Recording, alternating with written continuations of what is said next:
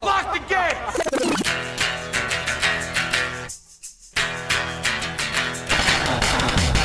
Are we doing this? Really? Wait for it. Are we doing this? Wait for it. Pow! What the fuck? WTF. And it's also, ah, what the fuck? What's wrong with me? It's time for WTF. What the fuck? With Mark Marin.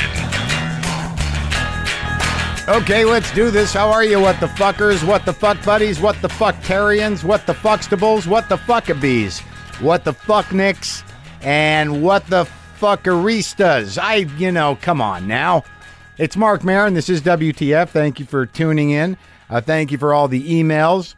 both positive and negative. You know, I like going through them. It's like a speedball. Like, like, like, hate, love, hate, love, love. Yeah, it's okay. I'm happy to hear from all of you. I'm glad the uh, the show is having an impact or an effect or whatever you want to say. I hope everybody's well out there. Today on the show, uh, Rob Riggle, uh, of course, from the the Daily Show, and now he's going to be on the new show on Adult Swim, NTSFSDSUV.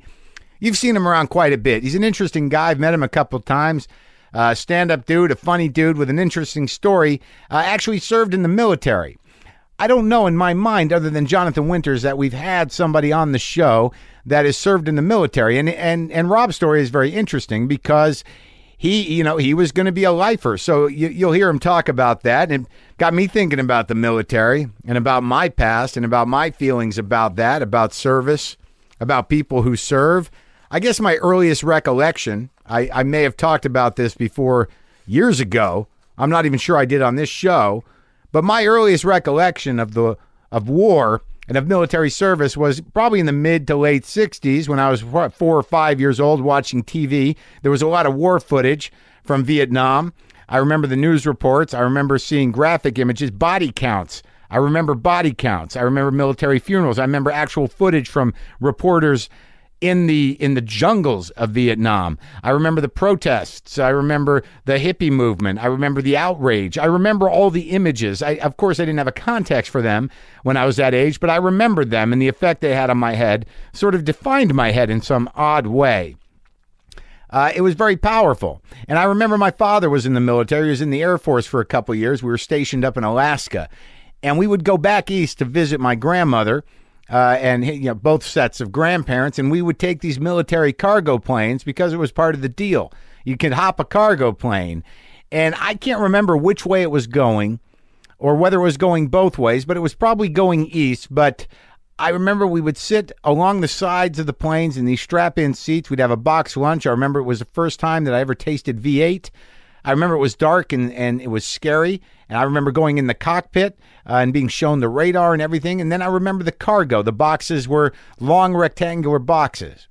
And I was told on one of those flights that those were were were were caskets. They were you know, the pre-casket casket. These were bodies of American soldiers going from Vietnam to wherever they were going to be buried. And and it, I remember it being horrifying and scary and sad at that time. And I remember it having an impact, but still not completely connected.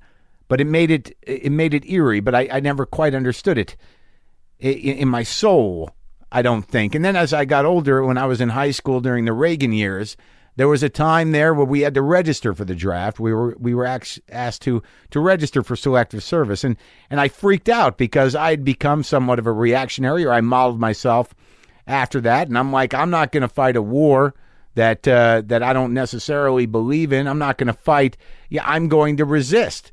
That's what I I learned to do. I gravitated towards that reactionary uh, disposition. And I remember registering for selective service and writing all over the registration, uh, conscientious objector. But I think in retrospect, if I'm going to be honest, I was probably just scared out of my fucking wits at the idea of being drafted. And I, I believe that that's a reasonable fear. I don't think I was alone in that. And I've never had the opportunity to perform for the troops. And, and quite honestly, I just, it's not that I don't think I could do it. I've never made myself available for it because I'm a self involved guy.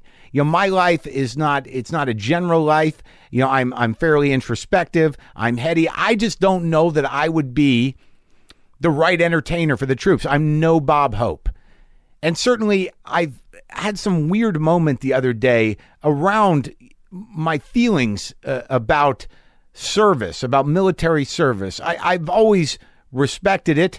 Yeah, it took me a while to realize that no matter where you stand on the conflict at hand or where you stand about the war or where you stand about w- whether it's right or wrong or anything else, that there's a military. There needs to be a military. It's an all volunteer military.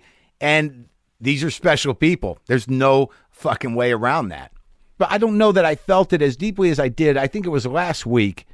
I was watching President Obama re- award this guy, Sergeant First Class Leroy Petrie, uh, the Medal of Honor. And and and this guy had a prosthetic a prosthetic right hand. His legs had been shot to fuck. He done he done many many tours in Afghanistan.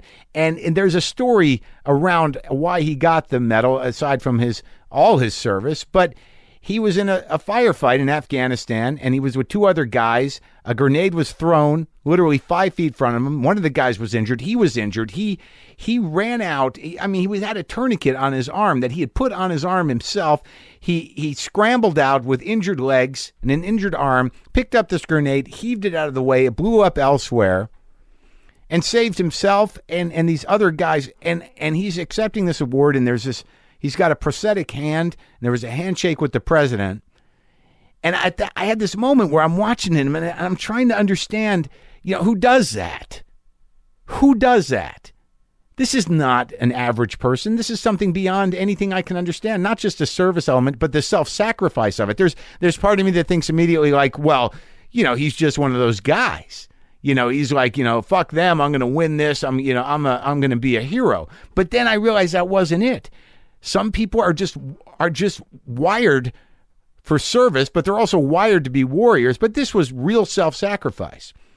And this is an all volunteer army. And I, I was moved at that moment in, in, in a genuine way when he, we- because Obama went out of his way yet to make a point that this is the, the spirit of America, the essence of America, the spirit that says no matter how hard the journey, no matter how hard, he quote, this is a quote that, that no matter how hard the journey, no matter how steep the climb, we don't quit. He said that. But this was that a, a situation. You, you know, it, it, it- he's talking about self-sacrifice, and certainly this this uh, this Sergeant Petrie um, was beyond anything I could understand, and certainly uh, was one of only two living people that that uh, that received this honor. But there was something in the moment where where Sergeant Petrie saluted Obama. And there was something in the way he saluted, and there was something in his eyes that transcended politics and, and everything else. Any sort of argument that was going on uh, within the Capitol, any sort of argument that was going on about the war, it transcended all of that. And it was it was about duty and service, and and and he was saluting his commander in chief. It, it didn't matter who it would have been at that moment, and it was just bigger than anything I could quite fathom at that moment. And I started thinking about the the idea of an all volunteer army and and the positions. I've talked to soldiers. I have soldiers that listen to this show, and I know that a lot of them are like, we know what we're getting into. You, you know, this is either a job. We understand the parameters of the job. Uh, we may not be. Uh, we, our feelings about the war are irrelevant, but we're signing up for this. Whatever your intentions are, you know what you're getting into. But this is all volunteers, and there has to be some gratitude uh, from us to to these soldiers in the sense that who the fuck would do that? It's it's an amazing thing to to have that that ability to have that kind of self sacrifice and that type of loyalty and that type of of tremendous balls to volunteer to do that. Here I was, a fucking teenager, frightened at the possibility of being drafted. Would never think about going into the war, but god damn it, we need people out there doing that. And it, it was just it, it was moving to me in that moment because Obama's talking about self-sacrifice. We don't live in a culture of self-sacrifice. Even that thing he said, you know, about you know we we we will rise to the occasion because a lot of us don't have a choice. The the idea that this is the spirit of America. No matter how hard the journey, no matter how steep the climb, we don't quit. That's a collective we, but a lot of people don't have a fucking choice. It's just the shit they're in. These guys volunteer to get into the shit to to to defend the country or to fight in in whatever conflict they are needed in. You know, I, I'm not a self sacrificing guy. I will sacrifice for self, but actual self sacrifice for the better of the bigger is rare. And I don't know how many truly self sacrificing people I meet. I mean, the best thing I've ever done is this podcast, and occasionally it moves people. But Jesus, I was just I was just blown away at the fortitude of this of this guy, this Sergeant First Class Leroy Petrie. Jesus Christ. He's one tough dude.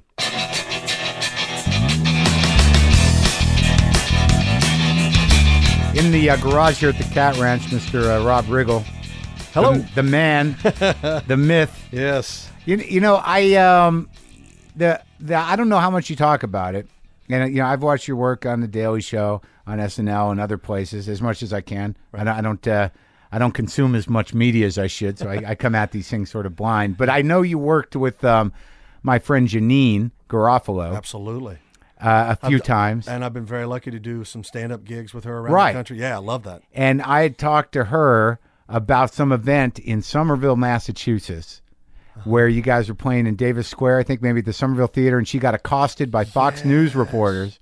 Wait, wait, it was it was I thought it was just some angry uh, tea partiers. I didn't know it was Right. Or, some oh, no, I guys. don't know if, it, well, maybe that was the story. Yeah. Right. And they, they had come to protest. Yes. And she walked out to all that shit. And she said, I talked to her about it a couple of times. She said she felt safer that you were there. Did, Well, I think she maybe wanted me to do more. to Be honest, I think she probably wanted me to like, you know, come at them sideways, and Right. Be like, go fuck yourselves, and eh, I just didn't, you know, because she's she's she's a tough girl. She you can know? handle She's- herself. Exactly. She doesn't need to be, but I I did want to be around her in case these guys were crazy. well, yeah, there's that. And she also brings that out in, in me, too. Like, you know, you feel protective of her almost Yeah. immediately. Yes. But now, what would have happened if it got ugly? I w- I would have I would have beat some ass.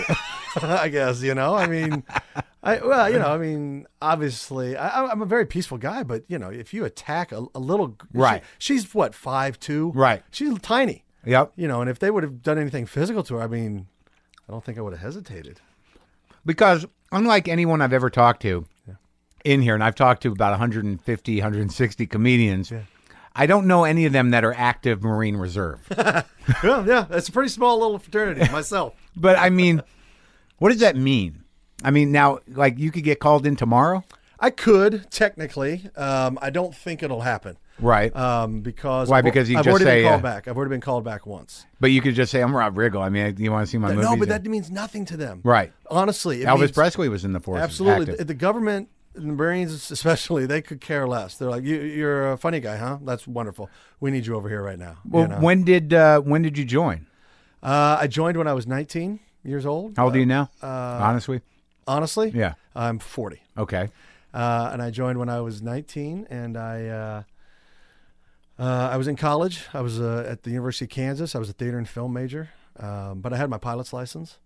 What, Uh, from what? From when you were young? You you, you didn't uh, train in the military. You just had your pilot's license because you. Uh, when did you get that? I got my pilot's license when I was in in college, and uh, What, what do you mean? Just went out and started taking flying lessons? yeah, yeah. My well, I was ve- I was very fortunate. My my grandfather was a uh, a farmer uh, Yeah. in Missouri, um, and he. Uh, I think he, he wanted to be a pilot in World War II. Okay. He was in the Army Air Corps in World War II. Okay. and he for whatever reason he, he was either too short or s- i don't know something happened that he couldn't fly Right. and so when i became of age he came to me and he said one day he goes do you do you, do you want to learn how to fly i was like yeah why sure why not Are you- what are you saying and he's like I'll, I'll pay for you to get flight lessons if you want to fly and i said you know i was a young man i was like yeah i want to fly deal done Yeah. and so that's it. So I was in uh, I was up in Lawrence, Kansas, and they have a little airport out there with a little Cessna, and I took I took lessons and I got my pilot's license. And, And I this started is- flying around, and it was a great date, Yeah. by the way. Yeah. Oh, I bet. You know, taking girls. Really? Yeah, oh, yeah. You go, uh, you know, uh, you want to get a go out to dinner or whatever, and then after dinner I go, you know, it'd be fun. Let's- You want to go flying? and they'd go, what? And you go, yeah, take a flight around campus at night. It'll be fun. It'll be fun. It'll be nice And you just drive out to the field. drive out to the field, go out, prep the plane, you know, and then I'd make make it look way more hard than it was. Like, did you do that thing where it's like I'm just starting out here? I, I don't know. I- no, I wanted to look as you know professional, Oh, and as okay. expert You- as I you could. went that way, Yeah, so yeah, exactly. you don't want to fuck up the possibilities for because if you if you went out there and you did the I don't know what I'm doing, they they would literally go, well, I don't Oh, want to yeah. do this anymore. right. I, I thought maybe when you're already up. Oh yeah, we Yeah, I'm okay. already up. Can yeah. you just give me the handbook? Yeah. Well, there was one thing because it was an uncontrolled field. So that mean? That means there's no air. There's no air traffic control. so it's uh, when you're flying around that field, it's just you talk to each other. The Mm-hmm. pilots talk to each other. Uh, Like, what do you say? Like, I, are you going in or should I? yeah, or like where are we you- at? whatever your call sign. So if you're like November seven Foxtrot, uh, I'm you know left downwind for runway thirty three. Right. So pa- so if you're a pilot and you're flying around the plane, you know where runway thirty three is, and they're left downwind, so you know where to look for them. Okay. You know, so, and then so you- it's just a, but you, you eyeball it? Yeah, you really do. And and at night, because there's nobody there to turn Yeah, on yeah, and off yeah. the lights, you as a pilot turn on the lights with your microphone At the airport? at the airport. So you click your microphone five times, and the and it's like this oasis in the desert. Just whoa, the runway lights up, the taxiway lights up, the you know all the. so that was the big closer. That's So what that at was, the I end. was, I'd be like flying, go, I don't know where the airfield is, baby. and I go, I go, here, here. And I hand her the microphone. I go, why don't you click this five times Yeah. and look right over there. And Yeah. then they do it. And then the whole field would light up. And they'd go, Oh, They- they- I would think that would transcend any sexual possibilities. How are you going to follow that? Yeah. How's a kiss going to be the same? Yeah, and, and I always fell short. I Yeah, always fell oh, short, come yeah. on. Nah. I could. You would be surprised. I, something like that, you would think would be a pretty decent chance for and young men. Don't have game for Right. the most part. I sure. didn't. I didn't. You had a plane. I had. A, that's the best. I, I mean, I was like, this is. I mean, this is all I got. Yeah. And uh, and I still many many times did not did, Couldn't close the deal. couldn't close it. Oh, my God. And I was weak willed. I was like, I was like, uh, do you want a kiss? Nope. Okay, good. That's good for me. I'm out. Weak willed. You're a Marine. Well, again, I was a young man. That's why I joined the Marines, so I could get my shit together. Oh, really? Is it a completely in the, not forgotten country, but for pussy? but okay, so you grew up where in Kansas? yes, Overland Park, Kansas. And what does that? What does that look It's like? I a, it's a can- Uh-huh. suburb of Kansas City. It's just a very nice suburb of Kansas City. Uh, Kansas City kind of falls right on the state line of Kansas and Missouri. Yeah. split down the middle. Kansas City, Missouri has like the downtown, all the sports complexes, the Chiefs, the Royals, all Yeah. that. Kansas City, Kansas, not so much, but there's a real nice suburb called Overland Park, Kansas, and so I was grew up on the Kansas side of. now, was your uh, dad a Marine?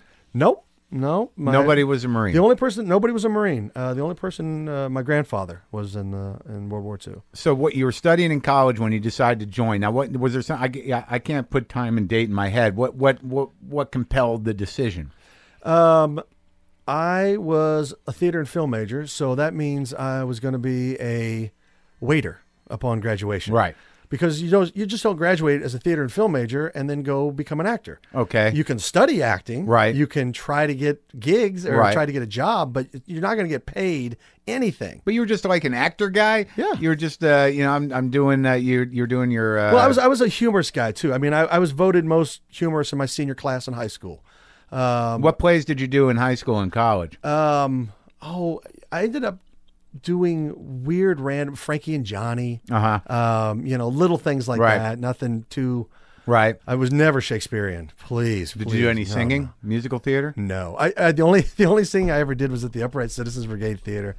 Matt Walsh put on a show, a Halloween show, an annual Halloween show called uh, Kilgore. Right. And it was just a bloody mess. It was the whole point was just to be as disgusting as possible. yeah. And one year they decided to make it a musical, and uh, and I sang in that, and it actually went went okay. I wasn't too embarrassed. Well, that's good. I mean, I just wa- I was trying to unearth a, a secret thespian past where you um you did uh, uh Bye Bye Johnny or some- one of those. Uh, Yeah, no. Marine- I, I, I matter of fact, I, I had an audition recently where they wanted me to sing, and I I didn't go in. oh, because of fear. I yeah, but because I, I can I can karaoke drunk karaoke with the best of them. yeah. And What's your and song?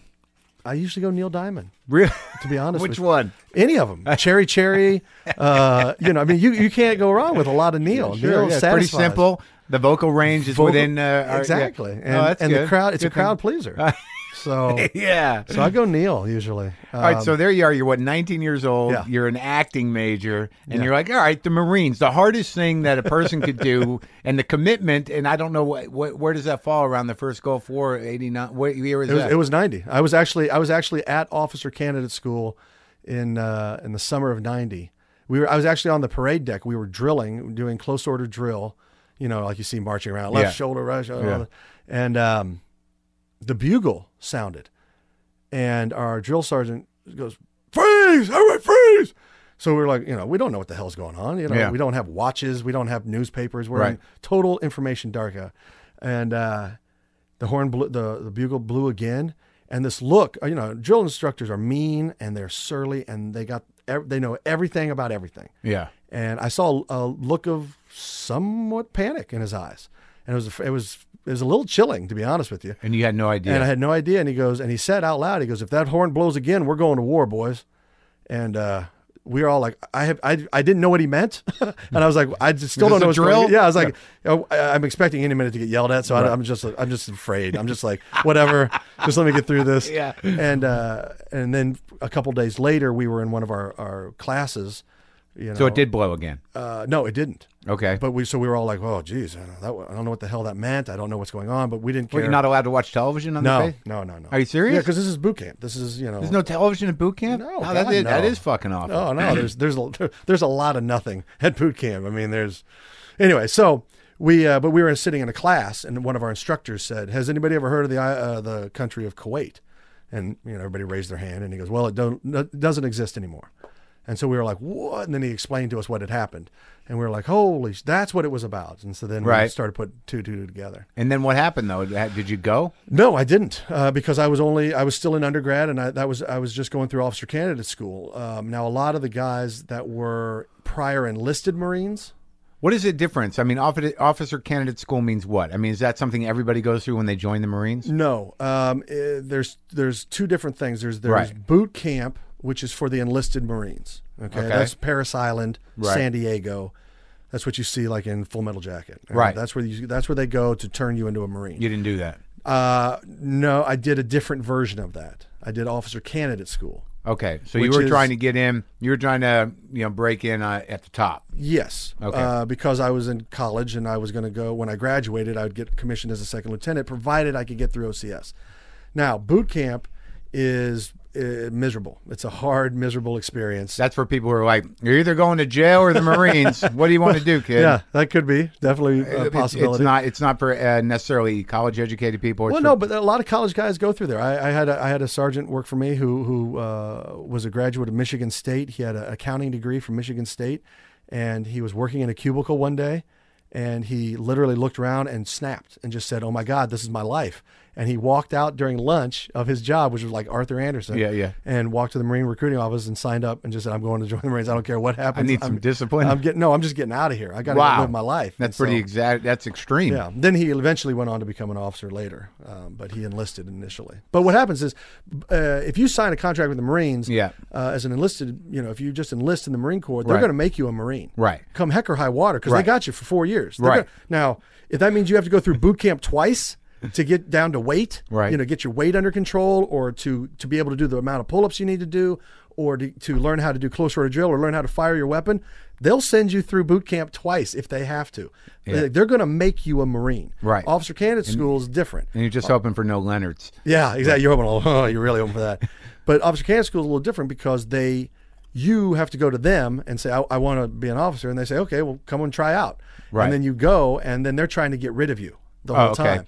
So, And you should be in pretty good shape already and ready to do oh, anything. you got to you got to be ready to go. My my platoon started with 68, and we graduated 34, 50 percent attrition. now, right what- down the were middle. you in good shape, or were you? I mean, Yeah, what- I was in good shape. and you you were prepared. You- you I went- was as prepared as I could be. You're never truly prepared to be, you know, sleep deprived and, and scared and hungry and, and not know what the hell's going on. So you And- didn't go in uh, out of a sense of service necessarily, or No, I or- did. I, I, I'm a I'm a I'm a Midwestern kid. mm-hmm. You Right. Know? I, I'm uh, a pretty patriotic guy. I, Yeah. I really do. You know, I know a lot of people look at the, this country and they they like to point out our shortcomings, and we have them. I'm not saying we don't, but there's a really there's a lot of good things too, man. Yeah, we're sitting here in my garage making a podcast. Exactly. I mean, there's a lot of really wonderful things about this country, and I know, but that's the wonderful thing. You know, we're always trying to make a more perfect union, and uh, Right. So it's it's a work in progress, which is a wonderful thing. So there's a lot to be proud of, and, and a lot of good things. So I I I I, I was honored to serve, and I and I'm glad that I served. I have no regrets. Um, and there's also something I don't know. Maybe there's something in the male psyche um, about that question of can I hack it? can I do it? What would I What would I do in that situation? Sure, and you opted for the Marines as opposed to prison, which is good. You're- You're going to learn the whatever you need to But but yeah, I, I wanted to know if I could do it. But I think there's something uh, you know uh, very commendable in in in the in the action of anybody that that agrees to to serve. That there's a selflessness that is uh, really unusual. I think in general.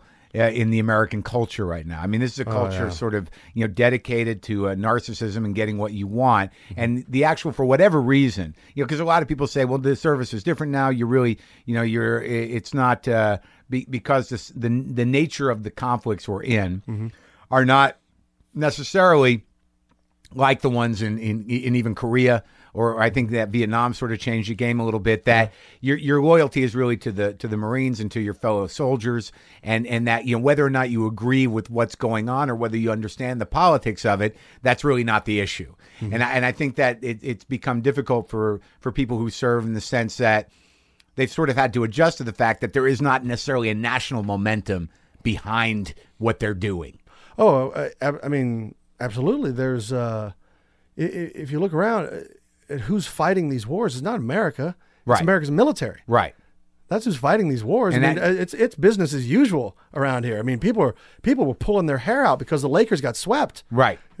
You know, Yeah. we're, we're we're dropping bombs in Libya. Right. We got we're, we're fighting battles in Afghanistan and and you know holding off these IEDs in Iraq. I mean, we got people dying Yeah, and getting on- wounded every day. But every day. nobody around here knows it. Well, did you? Where did you serve? And when you did your tours of duty? um, as far as overseas, Yeah. I served in uh, uh, I served in Liberia, Africa. Went over there and helped secure the embassy there. Um, and then I went to See, like I didn't even know Albania. there was a problem there. Yeah, there's a civil war going on in, in in Liberia, and it spilled over into the capital city of Monrovia. Right. And it was threatening the U.S. embassy. There was, you know, people shooting, and, and we have a lot of allies, a lot of uh, designated third country uh, nationals that we had to evacuate as well. I.e., Japan. Uh-huh. They don't have a naval and marine force that can come pull up off the coast of Liberia and get their people off. So we got evacuated our embassy, and then we also evacuated our allies. Now, but was there a moment when you were doing that where you were like, "No, we got to go back for the Japanese guys"? It's like these Belgians are killing me. really? We got to go back and get the Belgians? What did they ever do for us? right. Um, but yeah, so you know, but that's hey, that's the deal. You know, you Was get- there shooting? You get your orders. Yeah, yeah, there was. Um, um, and then uh, and then I served in Albania. What was going on there? Uh, it was when the Serbs had drove into Kosovo and were bombing and driving out all the ethnic Albanians Under out of- Clinton? yes, yeah, drove they drove everybody out of of, of Kosovo. That must have been gnarly. I mean, it was bad there, wasn't yeah, it? it? was. It was really bad. Um, um, and we had a huge humanitarian crisis. You know, we had uh, uh, we had a lot of refugees. All these Kosovo, these ethnic Albanians that had been driven out of Kosovo, driven from their homes, uh, were were massed on the Macedonia border and on the Albanian border. And we went in and we tried to help with that humanitarian problem because you've got hundreds of thousands of people just stranded on the border. Right. No shelter, no plumbing, no you know. all of Wow. that. So we went in and we built all these refugee camps Right. and um, and then we and with our allies, it wasn't just us, you know, but there was American camps, British camps, and, Right. you know, and uh, and they said, okay, come on down, guys. We, you know, we've got we've got food and showers and bathrooms and medical and everything you could want, and we're, Mm-hmm. we're here to help. And they all said, no, we're not going. So you built all this shit, and no one's coming. Well, no one's at first they were like, we're not leaving the we're not leaving because when they left their homes, they left on their tractors and they loaded up their wagons with everything they have, and they weren't about to leave it at the border, Right. unattended, right, so because it's all they had left. that's all they had, and and we're like, well, this can't go on. So we came to a kind of somewhat sort of understanding where women and children come on down to the camps, men, you stay with your gear, Yeah. so to speak, and Yeah. and that's pretty much what happened. and then did uh, And what- then and then we kept bombing Kosovo. We kept bombing the Serb army in Kosovo, and eventually the Serbs said, "Uh, you know, no mas, we're out." So they pulled out. Now, when they pulled out, you couldn't leave a vacuum of power. So as they pulled out, the the Allies pulled, you know, pushed in. Mm-hmm. So we we literally were they would be backing out of a street as we were coming up the street. really, Yeah, because it, So you saw their tanks and trucks leaving. absolutely absolutely And face you're- to face with them as we came in because you know you just really you couldn't leave because the KLA the Kosovo Liberation Army was up in the hills and they wanted some payback Mm. um, uh, you know and and it it was just a very dicey situation So you 'cause didn't know where it was going to come. right and then the Serbs that were left behind the Serb people that were left behind Right. that were civilians, they Right. were afraid for their lives for, Right. for retribution from the KLA. Right. And, uh, you know, it was one of those things where we had to disarm everybody and protect everybody. Oh, my and, God. And, and nobody trusted anybody. So everybody's shooting at everybody. It was, it was, it was chaotic. Yeah. And what was your rank? Uh, I was a captain at the time. And what does that mean? Um, Who's under you? uh, first lieutenant, second lieutenant, and all the enlisted. And, all and our above officers. you is major, lieutenant colonel, colonels, generals. right. Yeah. So you were you were m- site manager. Yeah, I, I mean, I, I was, uh, I- you know, I was a public affairs, civil affairs officer, which means I dealt with information, I dealt with media. Um, if uh, Christiana Amapour one day showed up at our base and was Right. like, uh, "I want to go see, I want to go see what's going on down in this town. I want to go see what's going on here." And you said, "Do you I want said- some coffee?" Uh, yeah, Yeah. exactly. I said, load up. I, you know, put her in a Humvee, and we we went. You know, and I would take her to wherever she wanted to go on the battlefield, because if they're unescorted, a lot of times they can get themselves into trouble. right. Um, So, w- but were you? Uh, so you weren't really directing troops. no, no, I, I Person. did not have direct command of Right. any troops. Um, Okay. but I worked as as uh, support staff, a staff officer. Uh-huh. Um, you know, because you have a ground combat element, you have an aviation combat element, you have and combat service support. Wow. And then you have a command element. Uh-huh. And I was always usually part of the command element. I Now, usually so worked were directly you? for the command? so that so when someone like Christiana Amanpour wants to see stuff, you- do you say like, "Well, what kind of tour do you want?" like, Well, the thing is, like, we can't. We're, we're not in the business of denying anybody. It's just uh, we. It's it's a courtesy thing Right. where she'll come in and say, "Hey, I'm I'm gonna I'm probably gonna go do these things," and I can say, "Well, there's a minefield over there, so Uh-huh. don't do that." Or I can say, "If you want, I can take you down there and introduce you to the commanding officer of that town or whoever's in charge of that particular section." Wow. And then you know, make the proper introduction, so to speak. and did you? Uh, and then w- did you end up in Afghanistan? yes. Yeah. And, then uh, and you grew in rank. Yes, yes. Uh, so I get a guaranteed flight contract. I take a, this test called the AQTFAR. It's like a, I don't know, which means you'll get to fly planes. it's like an SAT for planes. Right. All right. So I took that and I scored high enough, so I Yeah. got a guaranteed flight contract. So uh, That's what you wanted to do. which is that's what I wanted to do, and Yeah. I figured, you know, I'm either going to be a waiter upon graduation or Top Gun, so I'm going to do that. and you might be able to be a commercial pilot. Exactly. Yeah. It could lead to other things. But I got into flight school and I, and I was going through flight school in Pensacola and then I went over to Corpus Christi and I was continuing flight school and I was getting close to getting my wings. And what I realized was when I pinned those wings on, they got me for eight years.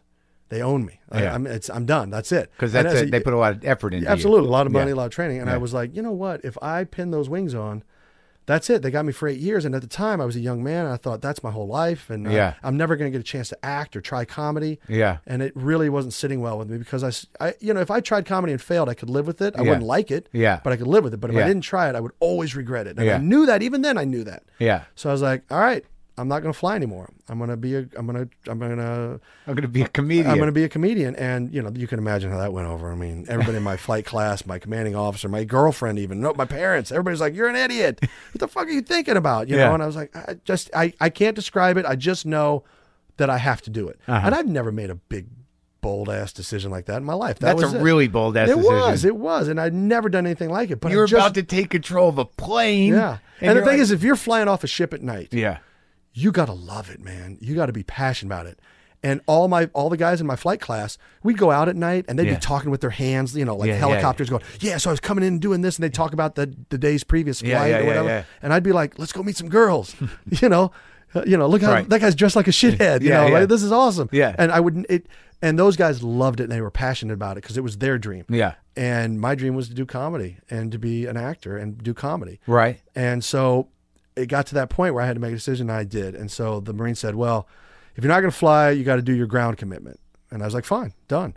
Um, so How that, long Oh. was that? that was three years. Okay. So that's fine with me. I was like, Deal. So I went to Defense Information School. I became a public affairs officer. Then they sent me out to the fleet. I sent me to North Carolina. While I was in North Carolina, I went to school at night, so I stay out of trouble because it's very easy to get in trouble. You know, In North Carolina. Absolutely. Uh, especially as a single man, you know, Yeah. you just, uh, you, you Yeah. So I, I went to night school. Yeah. Uh, the whole, I got a master's degree in public administration while I was there during that time. Uh-huh. And then I was done. My time was up. I'd served my commitment. All my contract was fulfilled. And I said, peace out. Thanks for the memories. Um, I'm going to Chicago. Yeah. And I'm going to be a bartender and I'm going to study at Second City because that's what Belushi did. Yeah. And fuck it, that's what I'm going to do. Yeah. And I even moved my stuff into a storage unit in Chicago. And I was ready to move. I was it was all done. Yeah. And I was calling friends. I mean everything. And um, the Marines came to me and they said, "Well, what would it take for you to stay in the Marine Corps?" And I said, "Well, nothing. You know, I'm going to Chicago. I'm, you know, it's it's funny time." Yeah. And uh, they said, "Well, what if we could get you to New York City or Los Angeles?" And I said, "If you can do that, yeah, I'll, I will stay in. I will extend on active duty for. I'll sign another extension for three years."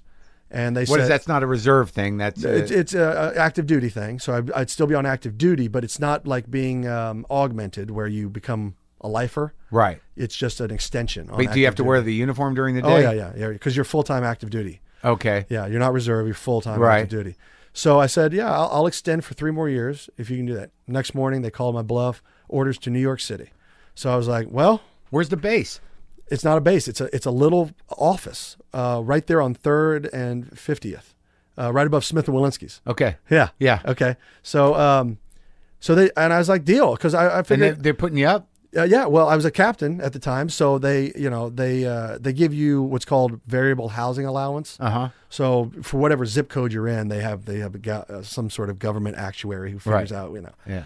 So I, I I moved to New York City and I got a, a little studio apartment, 300 s- about this size, 350 square feet. Size of the garage. Yeah, 350 Yeah. squ- square feet, sight unseen. I just got it, moved up there, and started. The first thing I did, uh, I went out to the comic strip live on Upper East Side. Are you 'cause up on con- 81st? Yeah, yeah, exactly. Second. Yeah, Yeah. Because I lived on 75th and Yeah. Second, and I went up there and I and they said they taught classes, and I was like, well, this is it. So I went in and I took a class. And uh, I took a class, and you know, Yeah. he, had, he had a lot of great things to say, but Yeah. his style of comedy wasn't what I envisioned. What'd I- you envision? I envisioned storytelling, Right. a la Bill Cosby Sure. or Eddie Murphy. Because Right. I grew, I saw Delirious and it changed my life. Yeah. And uh, That was your moment. that was my moment. That's when I was like, because I spent years quoting that, you know. Yeah. And I just thought it was, I just loved the journey he took me on. And you stayed for the whole class. Stayed for the whole course. Got And on stage. got that means on at the stage end at you the got end, on yeah, with got on your stage. jokes. Yep, and That I he, did- he could joled you into writing short jokes Short jokes, and I did five minutes. in front of an audience at the front- comic strip. Yep. A lot, a lot of free tickets. Yep. Uh, bridge But a and pretty good tunnel. house, pretty Sure, good size, because sure. the class brought in a lot of people. Yeah. And uh, and how'd you do? I don't remember any of it. I literally just got up and I, it went fine. Like I saw the tape later. Yeah. And it went like people were laughing and enjoying themselves. Yeah, yeah. But it was my pulse. I never, I- real fear, real blackout, blackout fear where I was like, and I know, like I have no, I'll, I'll attack a hill, No, but, yeah. but I, I honestly, it's a different kind of fear. It was, uh, it was really exposing yourself Sure, to, it's the same to fear of some singing. heavy judgment. Yes. And, and, Heavy judgment. and, and and it's also a dream that you're like, oh God, I hope this works. I mean, it's all it's just, I, and then the more you think about it, you know, blah, blah, blah. so I went up and I did it, and it went fine. But I remember when it was done, I remember thinking, I hated that. I hated it. I hated it. I hated it. Why?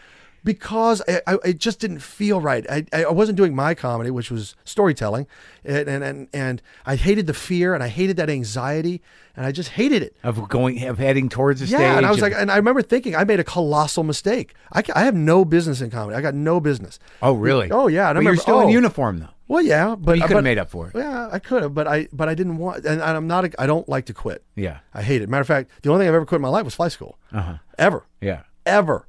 I And mean, that was even to even do like comedy. even things that you know I hated, I still would f- s- see it through at least till the because end. wh- why? Oh, because I don't know. My somebody told me a long time ago quitting is a bad habit, and da da da da. And I bought into that. I really did. And so Do you still believe it? I do. I do. Uh, I mean, I think I think I'm more. this go with relationships I'm more as well? measured. Are you married? I am married. How I long am you been married? Twelve years. And d- how, d- how long are there before? But I'm lucky because it's effortless. Oh, good. It really is. So that's that's not a struggle. It's not. I'm not sticking in that because No, someone no, no. said- I, I, I just I was curious how long you went with her before. uh, you oh, know. just about two years. Uh-huh. Yeah. So we've And been you together. know. I think total fourteen. so you met her after you made the decision to be a comic? Yes. Okay. As a matter of fact, I was moving from North Carolina to New York. Yeah. And I had I, I hadn't used any of my leave, and I had to use it or I would lose it. Right. So I was like, all right, I'll take ten days, and I went home to Kansas City to see my family. Yeah. and just hang out, play golf, see some old buddies, whatever. Yeah, dicking yeah, around yeah. for ten Yeah, days. sure. And I that's where I met her back home. That and you didn't know her when you were younger? No. It's just a coincidence. Yeah, Where'd just you what- meet her? Uh, I, I uh, a friend of mine who's a girl. um, I called her and I said, "Hey, I'm back in town. Uh, you know, let's grab a beer." And she had a boyfriend at the time, Uh-huh. and- but whatever. And I Mm-hmm. said, "Well, you know, it's all." And so she's, "Oh, great!" And I'll bring a friend from work. And I was like, "Is she cute?" And she was. Uh-huh. And we hit it off like gangbusters. And she- then that, and you had to break it to her that you were quitting the Marines and not Yeah, going to well, be a I- pilot to yeah, I- pursue yeah, comedy. exactly. I- Well, at the time I was still in the Marines, so I was like, "Oh, I'm still in the Marines. Right. uh, I'm going to New York and yeah. and uh, did all that." But anyway, so uh, uh, where was I? Oh, so you, you, you had a horrible time at the comic strip and you hated the fear and anxiety. right, And, I it remember wasn't what you wanted I to called do. a friend of mine, yeah. or a friend of a friend. Yeah. was Dave Keckner. Oh, yeah, he's great. Yeah. So I have a, I have a friend who was friends with Dave Keckner. Right. And my friend said, "Call Dave." And I said, "Oh, I don't know. That's kind of weird because he doesn't know me from a hole in the wall, and I'm just going to be this schlub who's." Yeah. But okay, I did it because I I'm not going to quit. And so I called him and I said, "Here's what happened. I hated it." Da da da. da." Did you say it like that? I don't know what I'm Yeah, going to do. I- Did you cry? This- in my head, that's what it sounded like. You gotta help me, man. That's what it sounded like. yeah, yeah. Um, and uh, and Keckner was he was great. He was like he's like, dude, relax. He goes, "Eh, you know, you're just starting out. Yeah. All right. He goes, go. I have some friends from Chicago who have just moved out to New York, and they're doing their the basically Second City, you know, like Improv Olympic, all that stuff that they they did in So it's Chicago. Besser and Poehler and Besser, Polar, Walsh, and, and Roberts. Yeah. And and and, they, And that was it was called the- the Upright Citizens. the Brigade. original one on tw- was it 22nd or something? It was Well, the yeah, one- that was the original theater, but this is even before that. This is when they had just had rented a space at Solo Arts. Oh down yeah, on- yeah, yeah. on Upstairs. 18th yeah, Uh-huh. the fifth, you know, those yeah, rickety yeah. old stairs. Yeah, yeah, yeah, yeah. So, uh, so I went and I saw their Ass Cat show on Sunday night, and that was it, man. I was like, that's it. That's what. Oh, it, I- it was like the honestly, like the clouds had parted. You know, uh, the light hit me. You know, just Yeah. like Blues Brothers. Yeah. You know, and I was like, that's it. This is it. This is what I want to do. So immediately I went up afterward and I said, hey, uh, you know, I, am taking classes and da, da, da, and that's it. And I got into the classes. I took. They had three levels at the time. That's so funny. The difference between what I picture sitting with D.F. Sweedler, being told to write one-liners that Yeah. are efficient, and then walking into whatever uh, you know Matt and Amy and uh, Ian and Matt had going on, it just must have been like this is alive. Yeah, it Yeah. was. It really had a sense of Sure. uh, just and I was so amazed at how they were playing so well together and and they anticipated And you like knew your and- team sport kind of guy. yeah So I mean, I Yeah. mean that's I mean you know stand the ensemble made sense to me right? And You it know how to felt- work with people. yes yeah it did You weren't one of those guys where it's like, fuck people, I just want a microphone. That's what scares you. It's like, we're, I need support. yeah Yeah. yeah because and and it, they were serving the comedy it, they weren't serving themselves in Uh-huh. any way it was just I don't know I just watched it I I was blown away so I took all the classes Yeah. and I spent the next seven years taking classes or teaching classes or doing lights and sound for other people's shows or coaching younger teams or whatever But I you're could still in do. uniform here. I was. I was three up of those until years. for three of those years, and then Did you ever perform in uniform no. out of respect for the uniform? Yeah, a little bit, Uh-huh. and also uh, yeah, basically that, and also uh, I I always I always kept those two worlds as separate as I could. You didn't talk about it? I did. I mean, people knew what I did. I mean, Yeah. I was like, yeah, because I would I would go to You work. must have been such an anomaly to them. well, a in little some bit. way. They, I mean, it would be one of those things. Oh, did you hear about Wriggle? He's uh he's doing yucks down there downtown somewhere, you know. And, and I don't want to on- explain but it to on- him either. But on either side. I mean, Yeah. you must have been an anomaly in both worlds. Like, You're- and you're right You're about not going to that. tell the Marine guys that you're doing stand up. you're not going to tell the stand up guys that you're Marine. yeah. So you live well, in they, this- they knew I was in the Marines right away because my haircut. I had two white walls. But did they know you were active? Yeah, yeah, they did. That's but they, a way- but they that's were a- all they were all really respectful of it. Like no one was. Uh, Well, you must have been good. well, maybe I don't. But they, they, they. I'm not saying that It there's was that good. fundamental disrespect for Yeah, yeah, yeah. for the troops. Obviously, everybody respects the troops, but but the the idea that there there I could just see that there must have been some nervousness in, on some level. Like there's a Marine taking classes. Well, and, you know, uh, when I would and I would, uh, I would, you know, you try to you try to fit in. I don't think anybody walks in and says, "Fuck you, I'm a Marine. This, I'm going to do this." I, I would. a character. Oh, I would grunge it up. I'd grunge it up. yeah? You know, I mean, I, I, I couldn't hide the hair and I had to be clean shaven, but but I would, you know, I'd put on um, Yeah. a baggy Flannel baggy shirt. flannel Yeah, and you yeah, know, yeah. and I'd Hey, guys. whatever, Yeah. you know, and and, uh, and then I the- like the whole idea of a double life that you couldn't tell either side what you were really up to. But I, and I did I, I did try to uh, actively keep them separated because you know they're two different hats. You know when you put on, especially if you're an officer, uh, you don't want to be acting like a jackass because people are looking to you for answers and they're you're you're the responsible adult in the room, and you you have to conduct yourself in a way that So was there a fear that you would get caught performing? no no. you know, in fact, it got to the point where I invited invited people from the office down and you know down to shows and stuff. yeah, you get, But but improv, you know, improv too. Sure. It's it's one of those things where it's hit or miss, And Right, especially when right. you're first starting out. Yeah, yeah, yeah, Sometimes you have great shows. You'd be like, "That was magic," Yeah. and then sometimes you'd be like, "That was the worst p- piece of shit Couldn't I've ever find been." nothing? Yeah, nothing. Yeah. and those would be the nights I'd invite people down to, and they'd be like, "Keep at it, Riggle. Uh, Oh. yeah, keep working at that." You nice know? hobby. And I'd be like, and then you're then you're constantly on the defensive where you're like, "Fuck off! It's really funny. It's good. Yeah. Leave me alone. It'll be good." Why don't you guys see that? exactly. Damn it. Exactly. So now what? So what? How, how do you? Okay, end up- so then oh, so then at my at the end of that three years, the Marine said, "Okay, it's time to time to go to your next duty station," and they wanted to send me. I but don't you were know, supposed to be done. well if I wanted to stay on active duty. Let me put it that way. If I But wanted you to stay did. on But act- you took you took Yep. the deal to New York, Yep. and that was a three year deal. and I did those three years. Okay, and now So you're now my three con- years into improv too. Yep. And my and my contract's up, and they say now if you want to stay on active duty, you got to go to a new a new assignment. And I said, well, no, I'm not leaving New York. So they, I, I left the Marine. I left active duty, Right. and then I joined the reserves. You joined that on, on purpose. Yeah, because you're you're automatically in the reserves, whether you like it or not, when you leave active duty for at least four years. Really? Yeah. Now it's inactive ready reserve, meaning you can grow your hair long, you know, you can grow a goatee, you can do whatever you want. You're No- gonna have to take it off when they call you. yeah, exactly. And it also means you're not you're not going to be called unless it's a time of national emergency. Right. So it's, it's you're basically out. All right, but they keep you on the rolls in case someone nuked New York Right. So and they needed a quick call up, they could go back and they could reach back to everybody who's been out for the last four years and say, "You're still in the IRR, individual ready reserve. You're coming back." and you on just active duty." decided to for for what reason did you decide to go and go ahead and join the active? Well, reserve? because this was it was 2000, pretty peaceful. Uh, it was you know. so you figured. yeah, I was and, in. I, I had nine years in. and if you join active reserves, there's a benefit to that. You still get paid, or Yeah, yeah, yeah, Okay. yeah. You still get a retirement if you Okay. do 20. right. So I was like, well, you Well, why know, not? I'm, I'm nine years in. Yeah. It's peaceful, and you know, I do my drill days. They're Yeah. not that hard. Right. It's not bad. I'll, I'll do it. And I'm still doing my theater. I'm and still doing my- my. I'm just not interfering Improv, with my yeah. comedy. So I was like, eh, done deal.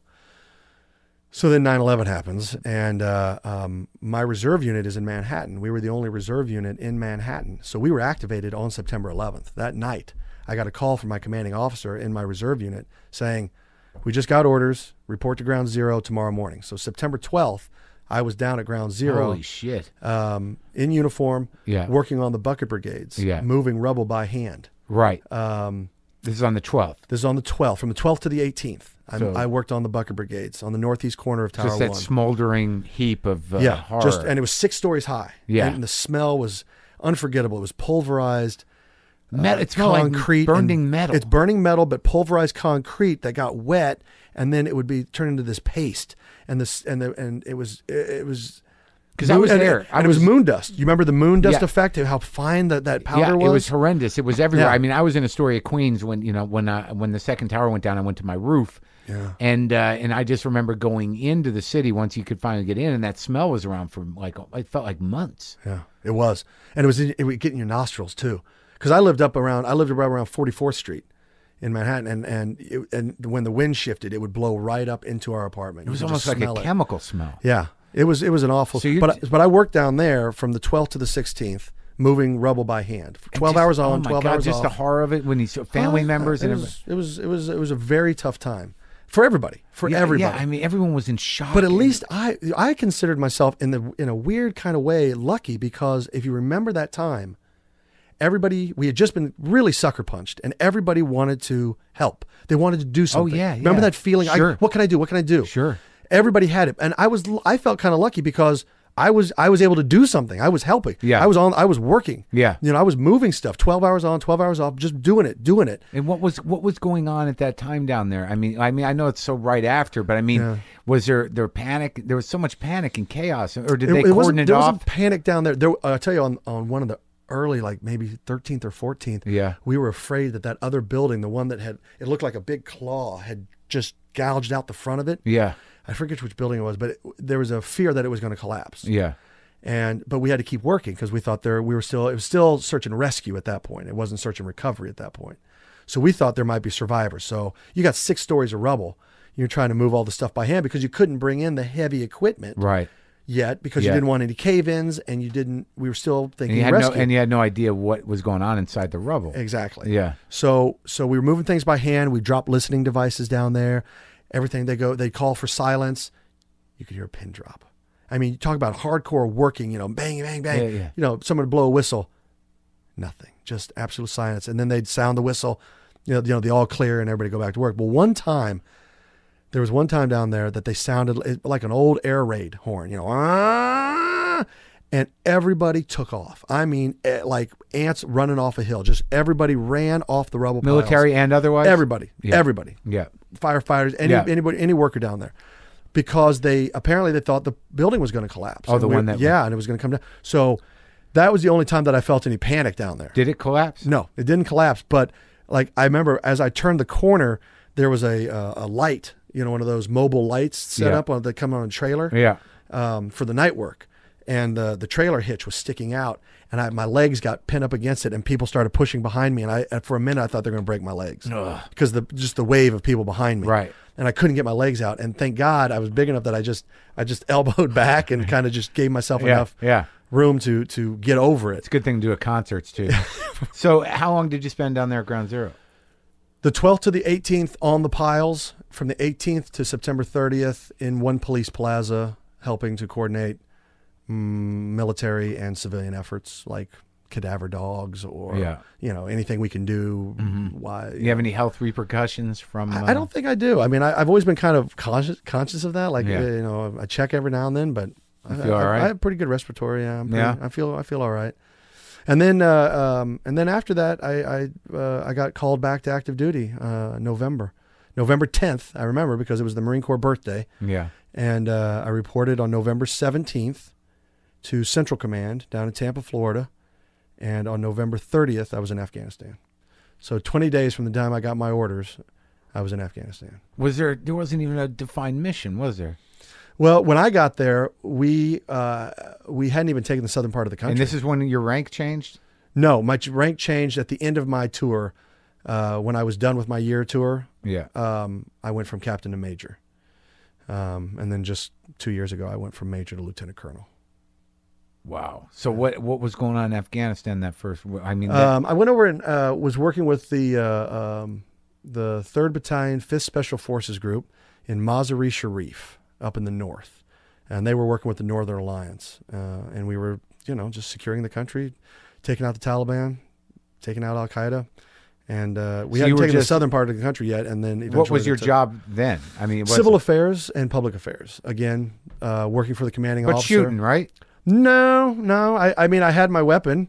I had my weapon out a couple times, um, but uh, but no, no shooting. And that was the last tour you did. That was the last tour overseas. Yeah. And was that Harry? I mean, or was it mostly trying to unify, uh, find some front of support there? Yeah, I mean, we, we the Northern Alliance, you know, they they, they had hated the Taliban and, and Al Qaeda for a long time. So, yeah, yeah. so- but it's like you know, our, it's almost ancient tribal warfare. yeah, yeah. But we teamed up with them and got rid of the Taliban in the north, which helped set up, you know, the eventual uh, securing of the south. Uh-huh. Um, Now, so- in retrospect, now as a you're still in, you're a c- lieutenant colonel now. yeah. I mean, now what do you? How do you react to the swirling left? Uh, yeah, I mean, I did Air America for years. I'm a lefty, but Yeah. you know, like 9/11 was an inside job.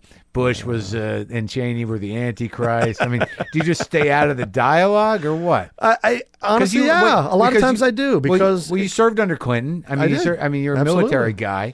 Yeah, So no, it- I, I can I can actually say that uh, you know, Bush sent me to war, Clinton sent me to war. You know, Right. it's, you know, So that's it. So you just honor the the the service in the country. And the absolutely. pre- it's not you don't your- want your military to make their own decisions.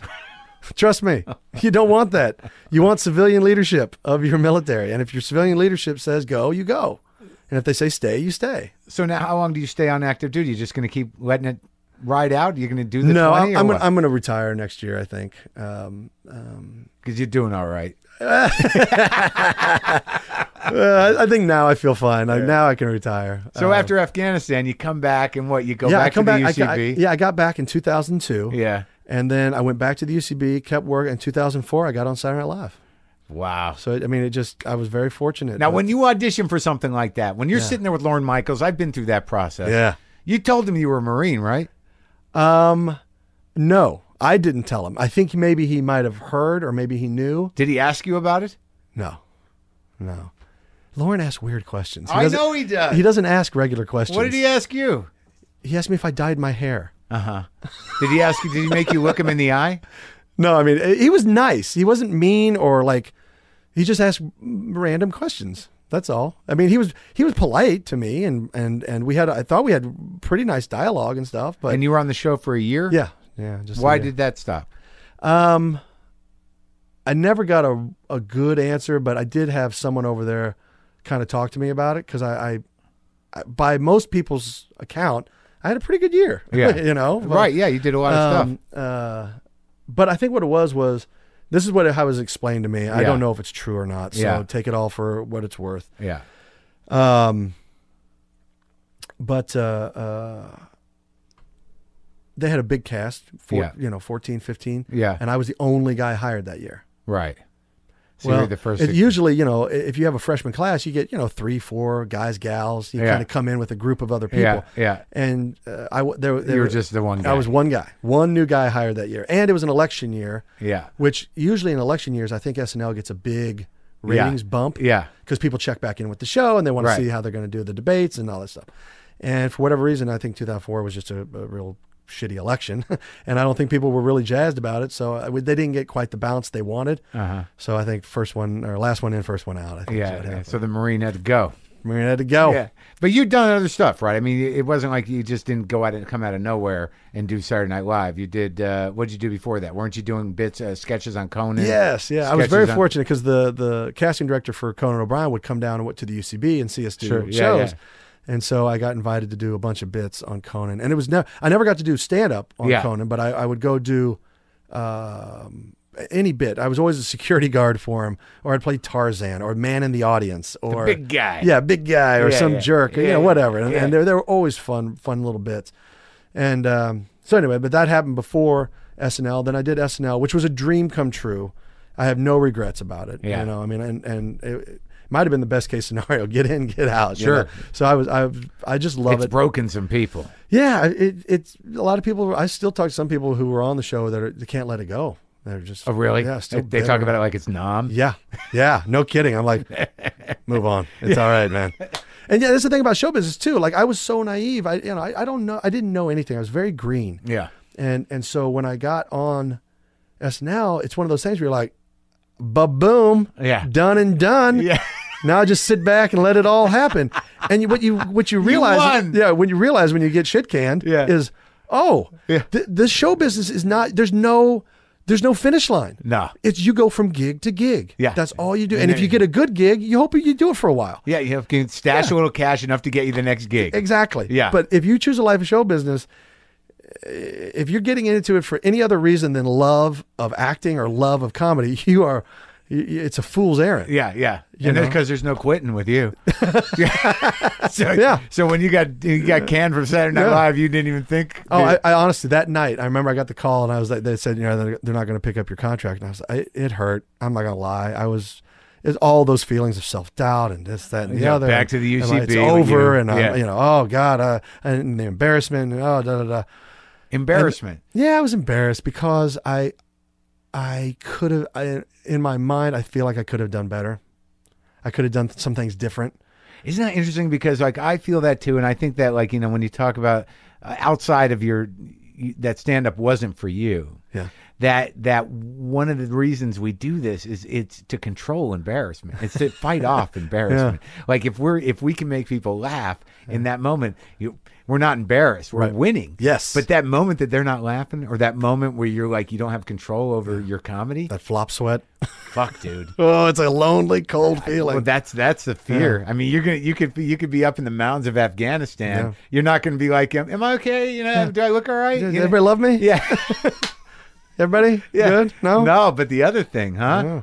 Holy fuck! So you Yeah. felt embarrassed. Yeah, I was just well, and I was I was disappointed 'Cause in it's myself public. a It's little a bit. public thing. It is a public thing, you know. Yeah. A lot of people, you know, it's a high profile thing. you- Sure. You know. Yeah. And uh, and it was my first thing, my, my first real thing. So what you know? did you summon up in yourself to to carry on? What? Give me some marine tips. Well, I just I, you, it's the convers it's the self talk. It really is. I, I I immediately got off the phone, sat there, felt sorry for myself for about 30 minutes. Holy shit! And I, then- did, I I made a career out of that for six years. Didn't, didn't work. But then after that, I was like, well, what, uh, you start asking yourself questions like, well, what are you going to do now? What's it going to be? Are you going to, what are you going to do? Right. Because if you take it, then w- I mean, what are you? What are if you you know? It, it, it sounds like a locker room pump up talk, but you do you have that conversation where you're like, all right, let's go. What's the next thing? We got to get into. We got to do this. Uh, you, you're working on a script. Finish that script. Let's set a date to finish it. Okay. is you talking out loud to yourself. absolutely. I'm going to. Okay. I'm going to finish that script before September 1st. Done and done. Got Right. it. That is a lock. That is going to happen. And then I'm going to shop that around. And now I need to get out to California because when I got the information, I was in Kansas, and I'm getting. I got to get out to California because I got. to I got to go set up some pitch meetings because I'm going to write a sitcom. And then, uh, uh, you know, I, and you just you did start all those things? You start thinking, yeah, absolutely. You start thinking about it. And and then I was lucky enough uh, to audition for the Daily Show, Yeah, uh, and I got it. yeah, and that was your big break. That yeah, I think I think that was because that that allowed me to be myself more. Yeah. Mm-hmm. And and gave me a, a a nice platform. And John was wonderful to me, and I grew. Yeah, I didn't. when I you didn't. kind of got that that intense thing that you do, Yeah. you found your comic kind of voice. yeah, a little bit. yeah, yeah, yeah. And and uh, it was it was nice because I wasn't living in fear. Uh, John was very supportive. Uh-huh. You know, and if Yeah. I if I failed, I didn't feel like I was going to be fired. Right. You know, if I failed, I failed, and I felt bad, and I and I would ask myself, how do I not do that again? I never thought, how do I keep my job? Right. Well, you knew it was just between you and John. I think that when you're when you get into a machine like SNL, you're like sort of like, where did it come from? why you know why me? Yeah. You know what were the politics involved? And you can only speculate. But I think John was probably straight with you. Yeah, he absolutely was. And uh, I forgot to ask you, did you play sports too? I did. And and you were in a fraternity? Uh, I was. I know. I know. No, no, no. It's right down the line, man. It is. Well, no, I just like there's part like I'm from uh, Kansas. I'm a big white guy from Kansas who played football and was in a fraternity. but you were never a bully. I honestly never was. Uh, because and I'm not here's getting why. that. Because like you, you know, I'm I'm solving a big problem in my life right Yeah. now. Because I just assume that you and what you represent Yeah. outside of the military service Sure. was the enemy. Oh, I get it. I get it. And you want to know why I get it? Why? Because I 'Cause spent you- my. Ju- I was, We a- know, right there, you should say because you're a pussy. and then just come over and just nuggy, just hardcore, wedgie and nuggy. you you're a little baby. Um, No, yeah, uh, I was a late bloomer, and I, when I say late, yeah. I didn't go through puberty until my sophomore year in high school. Oh really? Late bloomer. That's wild. So And you were flying by your your junior year of high school. were you in a plane? no, no. Um, I was uh, Oh, first it year would've of been- college. yeah, it was my first year. in Making college. up for that time. but I um, it was it was the summer. Uh, I mean, it was the summer between my freshman and sophomore year Yeah. when I hit puberty. Yeah. So my entire junior high existence, I was running for my life. People, girls, could beat me up, Uh huh. and they would try. And you were laughed at in the locker room. I was laughed at in the locker room because I had a bald eagle. Yeah. and we had manda- Boston. we had mandatory shower days Yeah. that I used to uh, get sick on. Yeah. I would run in fear. I mean, the, all the guys were getting bigger than me, so all of a sudden my sports prowess was I didn't have any. Uh-huh. Um, I, I literally was running for my life, and when I say that, I mean it. I because you know when I was in ninth grade, like seventh graders that had gone through puberty that were like man child, Yeah. you know, they'd be like, hey, fuck you, Riggle. Yeah. And I'd, I'd have to take it. Oh. I'd have to take it because I couldn't, I knew I couldn't do anything about it. And then I remember there was this girl who was this, this girl, she was a roughneck girl, kind of a, we called them druggers back then. And Yeah. she was just kind of rough and just awful. And she would grab guys and like muscle them up against the wall and stuff. And I, I was afraid of her because I knew that, and it's the shame of if she muscles me in any way, I have to take it or fight her. And if I fight her, there's a real good chance I could lose. And it- so I, I, I avoided her like the plague. And she would see me between lunch. You know, after lunch, we all had to wait before they would release us back Fear to in class. your eyes? And she'd be like, "Where's Wriggle?" Oh, Where-" and She'd bark out things like that, and I would hide in the boys' restroom. I mean, like I, I lived a life of fear for a long time. So when I finally hit puberty, Thank and I God, huh? finally got uh, started to grow and, and get some you know, size or whatever. Never once did it ever occur to me to be mean to anybody. You know, like I would never. You just put- didn't want to feel the fear again. I didn't want to put that on anybody. Yeah, yeah, yeah. I would never put that on anybody. That's a good story. Now, I did get in fights, but they were usually equally matched fights. You know what I mean? There was- Later, after puberty, yeah, yeah. like drunken fights, or Drunken, you know. you're one of those guys. no, Uh, but no, no, no, not, not, not. Um, I'm sorry. I keep trying to put put you in a box. Yeah, I know. put me in a box. apologize. Does Uh, that happen? But I think everybody's had an experience where they've gotten drunk and have been like, "Man, what?" Blah, blah, Yeah. blah," Oh, yeah, yeah, you yeah, know, yeah, and, yeah, and yeah. so it's like that. And but you didn't go out seeking fights with. oh you know, God, no, uh, no, no, no, no. But you can fight.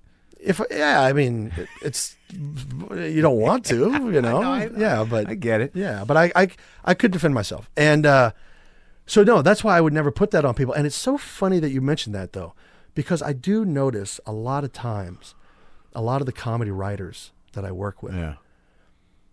have a r- i- almost instantaneous. I got you sized up. Right. I Of know. course. I know who you are. You're the enemy. I know who you are, and I Yeah. know what you're about. Yeah. And usually it takes right. We've been fighting for centuries. right, and it takes about six months, and then they and then the walls are down, and it's always works out Six fine. months. Well, whatever. It, yeah. ta- it takes time. Yeah. It takes No time. kidding. To to to get them to relax. But you don't try. You just be yourself. exactly. Right. And I, but I, I, I, I sometimes been been not bend over backwards, but go out of my way to let them know it's safe. Yeah, I'm not, yeah, I'm yeah. not here to do anything other than make good comedy with you. Yeah. Um. And where was your first experience with that? With uh, Oh, what there, show? there were a couple guys. Well, I mean, on- you were you did Human Giant with uh, with. oh yeah, with Hugh Will and Shear. Yeah. yeah, but those are my bros. Right. You know, I love those guys. We were, we were on the same improv team for years. So You're all pretty cocky. so where'd you come into contact with the group of writers? oh, okay, Daily Show. Yeah, There you go. All right. yeah, yeah. I mean. yeah. You know, those guys, Who they- let the jock in? Yeah, a lot of that. But but at the same time, they're so wildly talented Right. that all I wanted to do was work with them. That's all I just wanted to work with them. And Yeah. and we all did. Even I mean, it, it all worked out. We were all got along great and we did work well together. So but you can tell you can tell by the look in their eyes sometimes they're like, mm, hi. Yeah, yeah, yeah. yeah, What you okay. can do? Kick my ass? Yeah. you can kick I my guess, ass. I guess that's how it is. Yeah. Like I I just I didn't do anything. I really didn't. Please. Uh, you just remind them of everything. I think I do. I really course. I think I do remind them of of bad times. so. It's just funny. You are like a, a general funny man. Yeah, You do a try. lot, you do a little bit of everything. Yeah, try. Got the funny or die stuff. You got everything. Well, and you going know, on. Oh, stand up. Going back to stand up, though, and we'll jump back full there. circle? The full circle. I when I was on the Daily Show, I shared an office with John Oliver. Okay, I love for, him, yeah. for three years, we shared yeah, an yeah, office, he's very funny. and we did nonstop bits the whole time. I mean, to the point where his office, we would sit this close, as close as you and I are Yeah. right now, and I would pick up the phone and call him. Yeah. and pretend to be somebody, and he would play the bit with me for. I mean, we do this nonstop. Right. Well, eventually, and he would come down and see me do improv at the UCB. And I dragged him up a couple times and made him, you know, and Yeah. he did it. Yeah. And I was so proud of him Yeah. because he, you know, it's not his world. Yeah, And, but he he did great because he's funny and he He's knows great. he Yeah, knows a yeah. bit. yeah. So then he put it back on me. Oh, really? He Yeah. was like, he's like, you got to do stand up. Uh huh. And I was like, ah, and I don't know. I don't-" He Makes goes, me sweat. Yeah, and yeah, hate. Yeah, exactly. And, and he goes, he goes tough. And he goes, he goes, you want to be a comedian? You got to be a comedian. Oh, good for him. and he, and he put it on me and, and I kind of liked the challenge. So Yeah. I was like I was like all right, game on. So I I just started going down the piano room, the slipper room, UCB hump nights, any place that would give me 5 minutes and I'd get up and I would do but I would do it my way, which was storytelling. Right. And it felt so much better this time around. And maybe I had a little more confidence from being on stage Yeah. at UCB, so just a stage Yeah, on ability. SNL, The Daily Show. Yeah, you probably have a little, confidence. Well, just a little more. And uh, uh, um, I so I did. I was just went and did five minutes here, Yeah, yeah, five yeah. minutes here, tweak it, tweak yeah, it, tweak yeah. it, and eventually I, I built a set. Um, I got I'm, I'm you know 60 minutes, and and now I, I go out and do stand up, and I love it. I absolutely love it. and people come, they know you. People come, you they kill. come. Yeah, I, I do pretty well. I mean, it great. works out. Yeah, Yeah. it's it's it's good. I remember though, Lewis Black when I was just starting out doing Yeah. this, you know, Yeah. um, I, would- Lewis would be outside of the Daily Show when he would come, and he'd be smoking or Yeah, a cigarette or whatever, and I'd I'd pop out to see him because You're like the anti Lewis. well, he was Lewis, and he- he's one of my idols. So Yeah, I'd be sure. like, I, anytime he was around, I'd go hit him up for a conversation Yeah, or just be sure. around him. I don't He's know. a very sweet guy. He is, and Yeah. and so I I went out one time and I. I said, "Hey Lewis, you know I'm, I'm working on my stand up, you know." And Yeah. he goes, "Oh, it's great, it's great." I go, "Yeah, yeah, I'm, I'm, I'm up to 30 minutes." Yeah. And he goes, he took a long drag and just looked at me. He goes, "You got seven. and he was totally right. He was. I had seven, probably seven good minutes out of that 30, and, and I was like, wow, "That's classic." you That's know? beautiful. Yeah, yeah. But but uh, so yeah, so you tour do you usually tour by yourself or what? Uh, usually, um, every now and then, uh, the Daily Show guys will get Sure, together. that's you right. know, Yeah, yeah, uh, do that. Roy Albanese and John Oliver and Yeah, myself yeah. and J.R. Wyatt. Haviland or no? Jr. Yeah, Jr. Yeah, and uh, we'll go out and uh, we'll do some gigs. Uh, That's great, man. And what are you working on now? I'm shooting a movie down in uh, New Orleans. Big part. Uh, decent part. Yeah, Yeah. pretty decent part. Uh, um, it's uh, 21 Jump Street. Is the They're making movie. the movie? They're making the movie. Okay. And uh, it's going to be a lot of fun. All right, man. Well, Rob, it was great talking to you. Uh, thanks for having me. I, I've, I've listened to your uh, podcast for a long time, so it's an honor to be here. Oh, that's very sweet. All right, Yeah. well, I, I'm glad we did it. All right, man.